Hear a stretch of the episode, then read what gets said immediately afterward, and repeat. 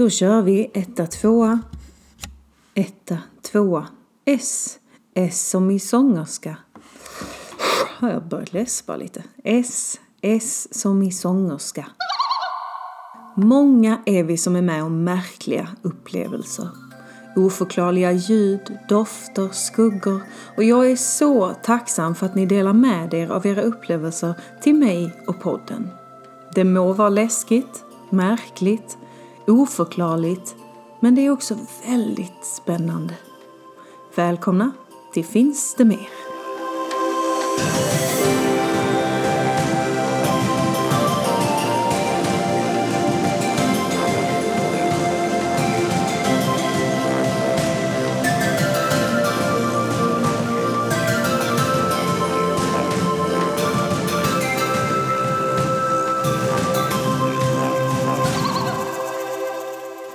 Nina Therese Persson heter jag och någon som också heter Therese är Therese Gunnarsson som skriver.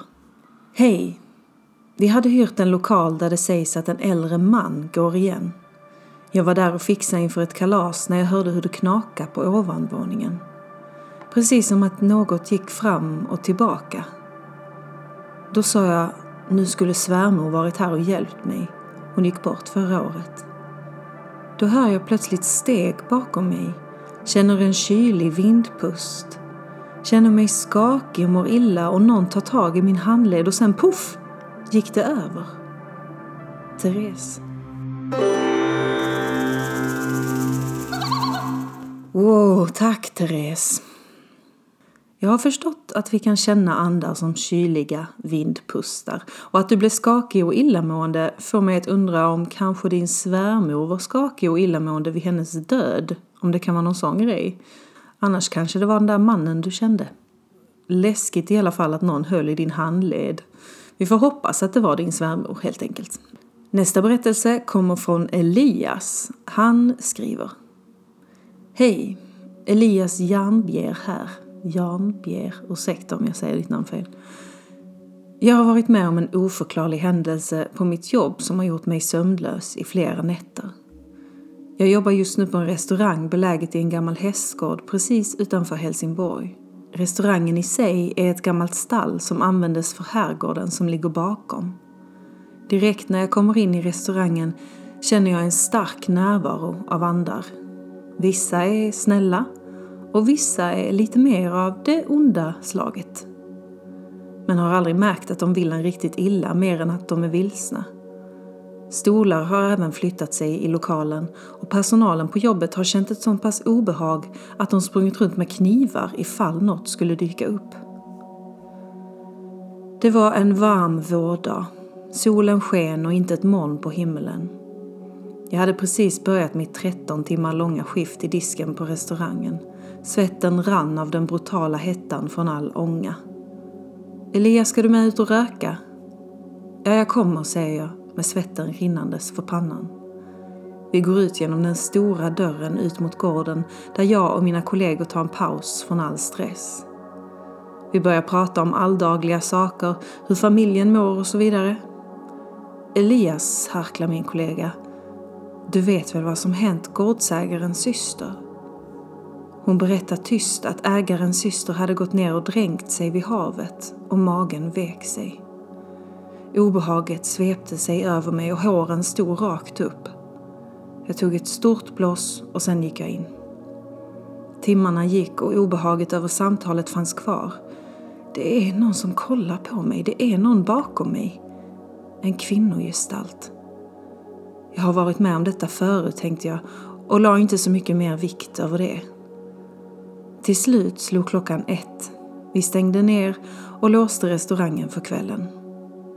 Bilresan hem var relativt lugn och doften från cigarettröken kvävde det lilla utrymmet i den vita Volvon. Till slut var jag hemma. Jag tog av mig mina jobbkläder och la mig i sängen och somna. Det är någon som skriker till mig i drömmen. En kvinnoröst. Kvinnan får knappt fram ord utan bara gråter och skriker. Det känns som att jag sjunker längre och längre ner. Luften jag andas blir tunnare och tunnare och sen hör jag det. Kvinnan säger Hälsa min familj att det inte är deras fel. Hälsa dem att jag älskar dem. Jag vaknar upp och svetten rinner från min likbleka kropp. Jag slungas upp ur min dröm och tar snabbt fram telefonen, kollar klockan och lägger tillbaka den på mitt kala golv.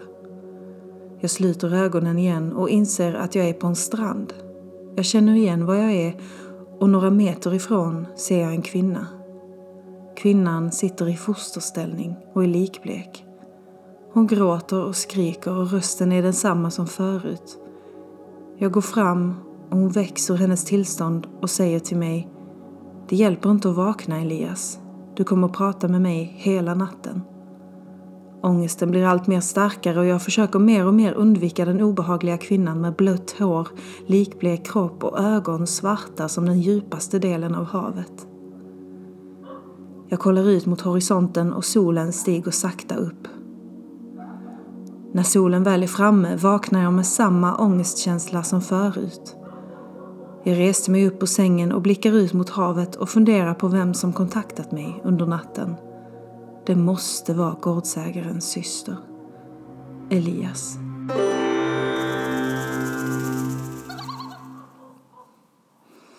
Gud vad det skälls här ute.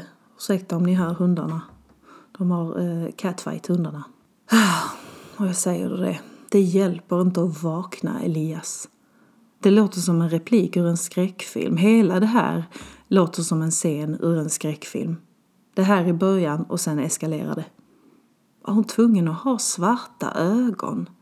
Okej att hon hade blött hår men svarta ögon? Åh, oh, herregud. Jag pratade med Elias på Instagram och han säger att han är supermedial så sånt här hör inte till ovanligheterna. Men det måste vara så otroligt svårt att känna att jag pratar med gårdsägarens syster. Hon vill att jag ska säga att det inte är familjens fel och att hon älskar dem. Men hur säger man det till familjen? Man vill ju inte vara okänslig och riva upp sår. Han har inte sagt något till familjen. Kanske att det går att säga något om det naturligt kommer upp av dem, men det här är ett så himla svårt känsligt ämne.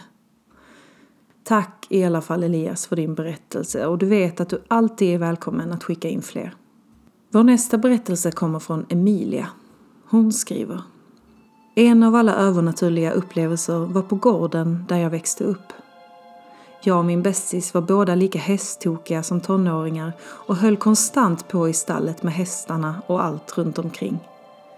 Min pappas nya fru skulle denna fina sensommardag fara till affären på eftermiddagen då vi efter skolan skulle ta stallet. Då sa hon åt oss att vi inte fick hoppa eller leka i höet eftersom att det är hästarnas mat. Som de trogna tonåringar vi var lovade vi att inte leka i djurens mat. Men så fort hon lämnat gården sprang vi ner till stallet över gårdsplanen och tänkte att det kan inte skada med en liten, liten koja i höet. Men precis när vi tog i varsin höbal stelnade vi till. Kollade på varandra och släppte balarna till marken. Min bästis tittade på mig och sa Hörde du det där? Jag hörde samma sak. Min plastmamma ropade på mig från gårdsplanen och en bildörr small igen. Vi rusade ut från stallet för att mötas av en helt tom gård. Vi såg på varandra och sen skakade vi av oss all olust innan vi vände till stallet igen. Vi lovade varandra på riktigt att inte leka i höet och fortsatte att göra i ordning för hästarna. Det var som att vi fick en tillsägelse, fast inte av en människa. Emilia. Ja, jag säger då det. Min inre tant kommer fram och känner skitungar. Lek inte i hästamaten. Det var ju tur att ni blev tillsagda av något som måste vara någon slags gårdsspöke eller kanske en gårdstomte, en vett, vad vet jag. Tack Emilia för det här märkliga minnet. Vi fortsätter med en berättelse från Jenny. Hon skriver Hej! Tack för en väldigt spännande podd. Jag har lite saker jag skulle vilja dela med mig av som har skett på ett jobb jag arbetade på en livsmedelsindustri i sex år där det tillverkades bland annat tårtor och den bästa ostkakan. Lite bakgrundsfakta och triggervarning är att en man begick självmord på en av personaltoaletterna för cirka 15 år sedan. Men det var långt innan jag började jobba där. Denna toaletten låg vägg i vägg med den avdelningen där jag jobbade. Den första händelsen var när jag jobbade natt under min upplärningsperiod. Det hade gått bra och jag fick därför jobba lite själv medan min kollega var på andra delar av fabriken. Jag stod på en platå och har fyra stora tankar, två på vardera sida. För att komma upp på platån så går man upp för en trappa och eftersom det är en industrilokal där renlighet är det viktigaste så är allt i rostfritt stål. Hur som helst så står jag på kortsidan längst in med ryggen mot trappan där jag gör en kontroll. Jag hör då hur min kollega går upp för trappan och ut på platån tills han stannar bakom mig. Jag frågar vad han tycker om resultatet av kontrollen men får inget svar. Då vänder jag mig om och ingen är där. Om jag höll på att skita på mig? Svar ja. En annan händelse som skedde i samma lokal fast en kväll var när jag stod i ett kylrum som jag höll på att spola av. Av slumpen så tittar jag upp och ser en person passera förbi. Jag trodde det var min kollega och därför stänger jag av vattnet och går ut för att fråga vad hon ville. Men när jag går ut så står hon där och blandar ihop en massa ingredienser i en tank. Men jag går i alla fall fram och frågar om hon ville något. Hon svarar att hon har stått där de senaste 30 minuterna. Eftersom det var kväll så var det bara vi och en till person på hela fabriken och den andra personen var inte alls i närheten.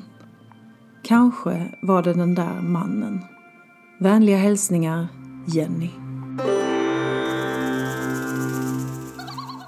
Alltså, tack snälla Jenny för den här berättelsen och vad härligt att du fick jobba med tårtor och ostkakor. Lite mindre härligt med den där närvaron.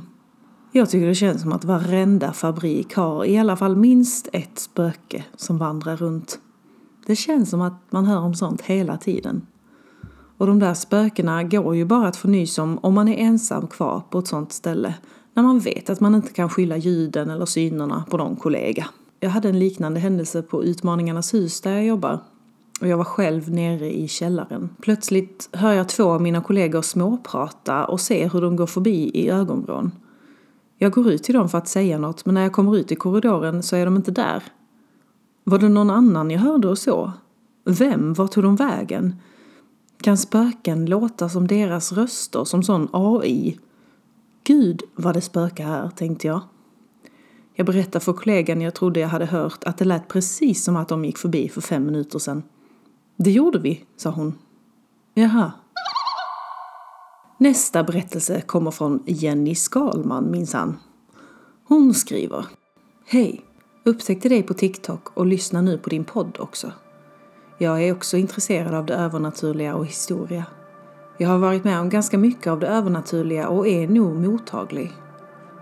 Jag jobbar i en butik och har varit där i 20 år nu. Butiken har funnits där länge och byggts ut allt eftersom. Och där finns en husfru, som vi kallar henne. Det har öppnats dörrar, flygit grytlock, varor har ramlat ner från hyllor och så vidare. Mycket har hänt. Oftast när det är ombyggnationer gör hon sig påmind. Jag såg henne en gång, men jag har känt av henne flera gånger. En väktare som kom och stängde butiken berättade att han hade sett en stor manhaftig dam med mörkt långt hår och såg ut att komma från Medelhavet med ett strängt ansikte. När jag hörde det berättade jag det för min pappa som plötsligt började skratta. Sen sa han, jag vet vem det är. Hon bodde på platsen där butiken är nu. När jag var liten var vi där och reta henne. Hon bodde själv i ett hus och när de skulle bygga butik där ville hon inte flytta. Han berättade att hon var väldigt brysk och inte gillar barn. Jag fick lite kalla kårar då, men när jag känner av hennes närvaro så brukar jag bara prata med henne. Inte så konstigt att hon inte gillar barn om barnen var där och reta henne. Det, det är definitionen av skitungar alltså. Och det tror jag det är att hon inte ville flytta från sitt hem för att de ska bygga butik. Stackars dam. Snälla rara, jag hoppas hon kan gå vidare om hon vill gå vidare. Alternativt att hon faktiskt har det väldigt trevligt i butiken med er. Alright, vi fortsätter med Jenny som också skriver. Min pappa, farmor och jag har hört och känt ganska mycket. Jag är uppvuxen på en bondgård som även är en släktgård där det hände en massa olika grejer. Jag hörde som om någon rullade spelkulor på vinden när jag var liten. Jag sa det till min pappa och han sa att det är inget att bry sig om. Det är nog bara någon mus som har hittat något att leka med. Sen ett tag senare gick jag och min kompis upp på vinden. Jag hade inte varit där förut. Och då såg vi att det fanns inget golv. Utan bara isolering så ingen kula hade kunnat rulla där som min pappa sa. Jag tror han visste att det spökade. Och i det rummet jag hörde kulan rulla har fler märkt av att där är någonting. Inga av våra katter gick in i det rummet och när min dotter var liten så vägrade även hon att gå in i rummet och hon gallskrek om vi gick dit. Kanske fick vi en förklaring efter bouppteckningen efter min pappa. Runt hela våran bondgård fanns det nämligen gamla gravplatser. En precis utanför fönstret på det rummet där det var mycket aktiviteter. Hälsningar från en som älskar att se dina TikToks och lyssna på din podd. Jenny Skalman.